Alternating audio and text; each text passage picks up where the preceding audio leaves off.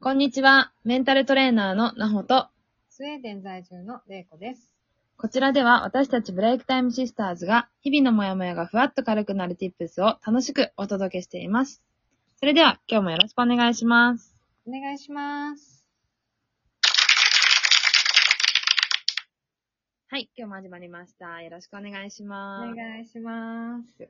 猫さん体調はいかがですかあの、うん。いや、体調は大丈夫なんだけどさう、んうんあのですね、みんなどうしてんのかなと思って聞きたいんだけどう、ん。あの日本に帰国してからですね、マスク荒れがすごい。あー、ああ、みんなはなってないのかなと思って。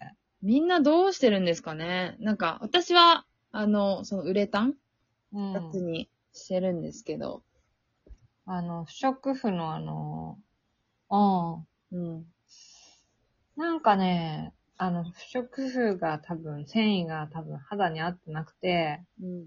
口の周りがピーピーピーピー痒くなってきて、で、当たらないようなやつうんうんうんに。したら当たらないようなやつで、今度はなんかすごいこう、蒸れた、蒸れてるみたいなんだよね。うん。で、それがこう寒さと乾燥で、うんうんこう空気に当たった時に、わーってか過乾燥を起こしてるらしくって、もう何度も何度も繰り返すんだよね、こうの。ん。うで、あの、泥棒さんみたいな。ん。え、でも、私もコロナ始まった時ずっとそれがあって、もう、それ病院でお薬もらって治したんですけど。私も皮膚科に行ったんだけどね。うで、それをちょっとつけなくなると、また、ん。わかります。わかるわか繰るり返すんだよね。で、あんまり、あの、ずっと使ってると免疫ができちゃうからとかうん言って、ちょっと今はやめてみてるんだけども、うんうん。なんか、でも、ネットで聞くとみんなマスク荒れとかね、マス肌が敏感になったとかっていう人たちがいっぱいいるっていう、このコロナとかね。そマスク生活で。なんでまあ、ちょっとね、それがこう、ちょっとしたことなんだけど、すごくこうんう、。気になるし嫌だよね。不快だよそうでね。すよね。なんかそれがちょっとしたストレスになっちゃって。そうなんだ。うん。それはすごいわかります。本当に。私も本当にひどかったんで。それが全身、ほぼ全身だったんで、私の場合。ああ。うん。あの、体中がもう痒くって。うん。で、やっぱりなんかこう、外のこうメラニンを浴びないっていうことが、やばい結構影響してたりとか。うん。うん。だからマスクとかもずーっとしてると、そこだけこう当たらないじゃないですか、太陽に。なんかあんまりそれも良くないみたいです。その群れとかもあるんですけど、なんかそういうのもあるみたいです。いや、ちょっと、あの、思わぬ、うん。あの、ことだった。うん スウェーデンではなってなかったのはきっと、やっぱり、あの、マスクしてなかった からだよね。そうかもしれないですコね。ロナの真っ只中でも全然してなかったというね。うんあのそしてあの、えースウェーデンは2月9日からはもうコロナではないというか、コロナではないということではなくて、うんうん。感染者はたくさんいるんだけども、うんもうあの制限は完全に撤廃されて、おうコロナは特別な病気ではないっていう。うんうん。もう本当にそれをね、世界中で全部やってほしいですよね。ね。本当に。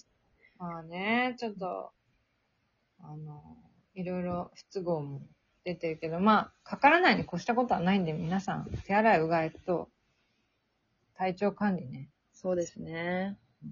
本当にちょっと、やばいなと思ったら休む。そうだね。うんそれが大事だよ、やっぱり。いや、本当この後もね、またちょっと話しますけども、なんか、その休むっていうことに対して、結構みんな億劫になってるんだなっていうのをすごい、うん。で、特にコロナになって休む時間が減ったりするじゃないですか。やっぱりリモートワークで常にこう仕事ができる環境で、うん。あの、それこ逆そに電車通勤とかがもうなくなっちゃったりすると、その時間だって働けるみたいな。そうだね。逆にそう、そういう切り替えができなくなってる人もいるかもしれないね。うん、きっといると思います。うんだから、そこの切り替えをうまくできる人が多分、今後生き残っていくんだなって。あ、 そうかも。うん。大事なポイントだよね。うん。思いました。ちょっとね、休むっていうことを心がけてます。はい。はい。じゃあ、今日のテーマ。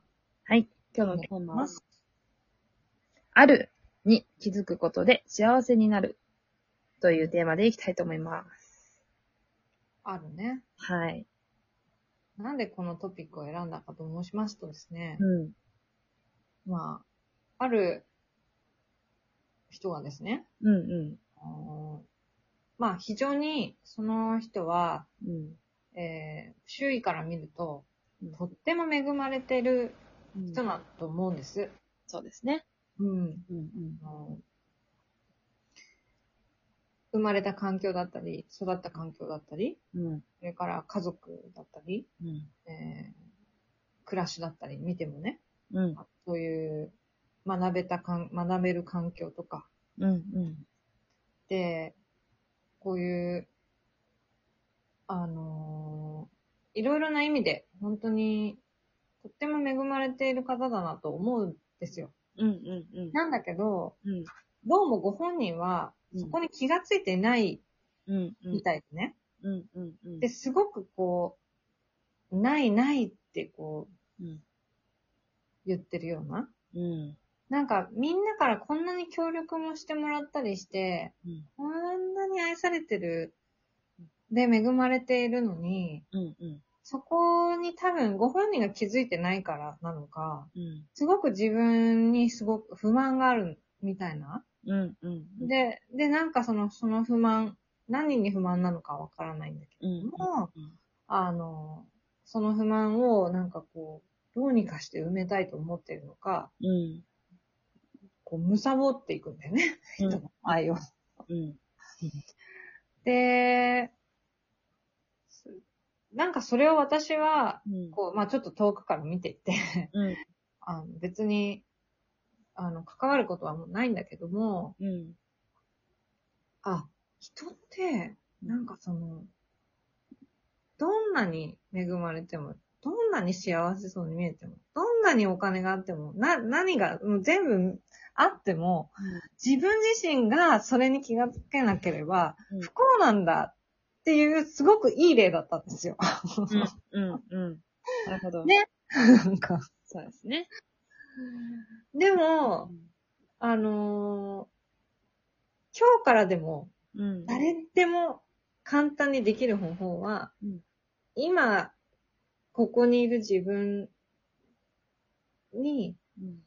あの、このあるっていう、自分が、あるっていうことにフォーカスするうんこ。とだけで、とっても、なんかこう、温かく幸せな気持ちにうん。なれますよっていうことに、逆に彼女を見てて気がつかされたというか。そうですね。なんか、すごい、あの、そういう人って、あの、自分自身のことをもちろんこう見てないっていうのもあるんですけど、なんか、よくこう宝探しとかで、きっとこの辺にあるだろうっていうのがあるんだけど、全然違うところを探してるみたいな。ずーっと ここ俺ワンマンで、こういろんなとこを探してるんだけど、あっちゃこっちゃあっちゃこっちゃ行ってみれば、あ行ってみはするもののう、ん何も見つからないっていう状態。範囲から超えてしまってるっていうか、ああだからそういう状態なんだなってすごい 思って。いや、もう一回ちょっとスタート地点に戻ってみなっていう。うん。たらそうそうそう、気づけることがあるんだけど、スタート地点にいつまで経っても戻れないっていう。うここにあるかも、ここにあるかもで、ずーっと、蚊帳の外でずーっと探してるみたいな。ん。すごい無駄な頑張りを空回りしてるもんね。そうそうそうそうそう。なんかそういうタイプなんだろうなってあ思あ。いだますよ。ね。うん。本当に。なんかやっぱりそういう時って初心に戻るじゃないですけど、うんなんか結局何かを考える時って、人が先じゃなくて自分が先じゃないですか。はい。自分が自分なわけで、そうですね、自分の心は自分の心にしかなくって、うん。うん。なんかそれをなんか人に委ねたりとか、人がこうしてるからとか、なんかそういう考え方をしてしまうと、きっと自分の意見っていうのがなくなっていってしまったりとか、その自分がいるっていうことに気づかない、うん。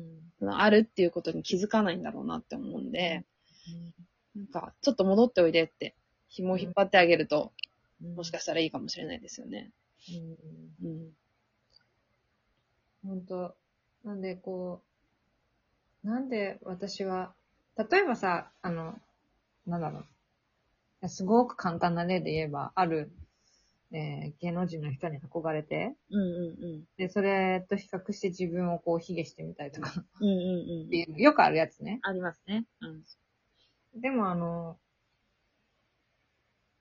その、そういうのが、ヒゲが続いちゃう時っていうのは、うん多分、内にフォーカスが行き過ぎ、行き行ってる時だと思うんだよね。うんうんだからやっぱりそういう時こそ自分のあるを一度書くといいよね。ほんと書いて可視化すると本当にあるから、うん。意外と。うん。うんそう。なんかやっぱり情報の時代なんで、いろんなことが情報で目にも耳にも入ってくるんですけど、なんかそんなことよりも、自分にとって何が大事で、自分に何を持ってるのかっていうことに気づくっていう、そこを知るっていうことがすごく重要で、特にこういう、この時代ね、本当に働き方とか人生観とかが変わってきてる時代なんで、特にやっぱり自分をもっともっと大事にして、自分を見つめ直すみたいな時間って重要になってくるんだなって、改めて今回のテーマで思いましたよね。て。はい。うん。なんで皆さん、あるに気づいていきましょう。はい。じゃあ今日はありがとうございました。このトークを聞いていいなと思った方は、いいねやネギスタンプをしていただけると嬉しいです。ブレイクタイムシスターズにお悩みを相談したい方は、ぜひ、ウェブサイトからお申し込みください。今日も聞いてくださり、ありがとうございました。ありがとうございました。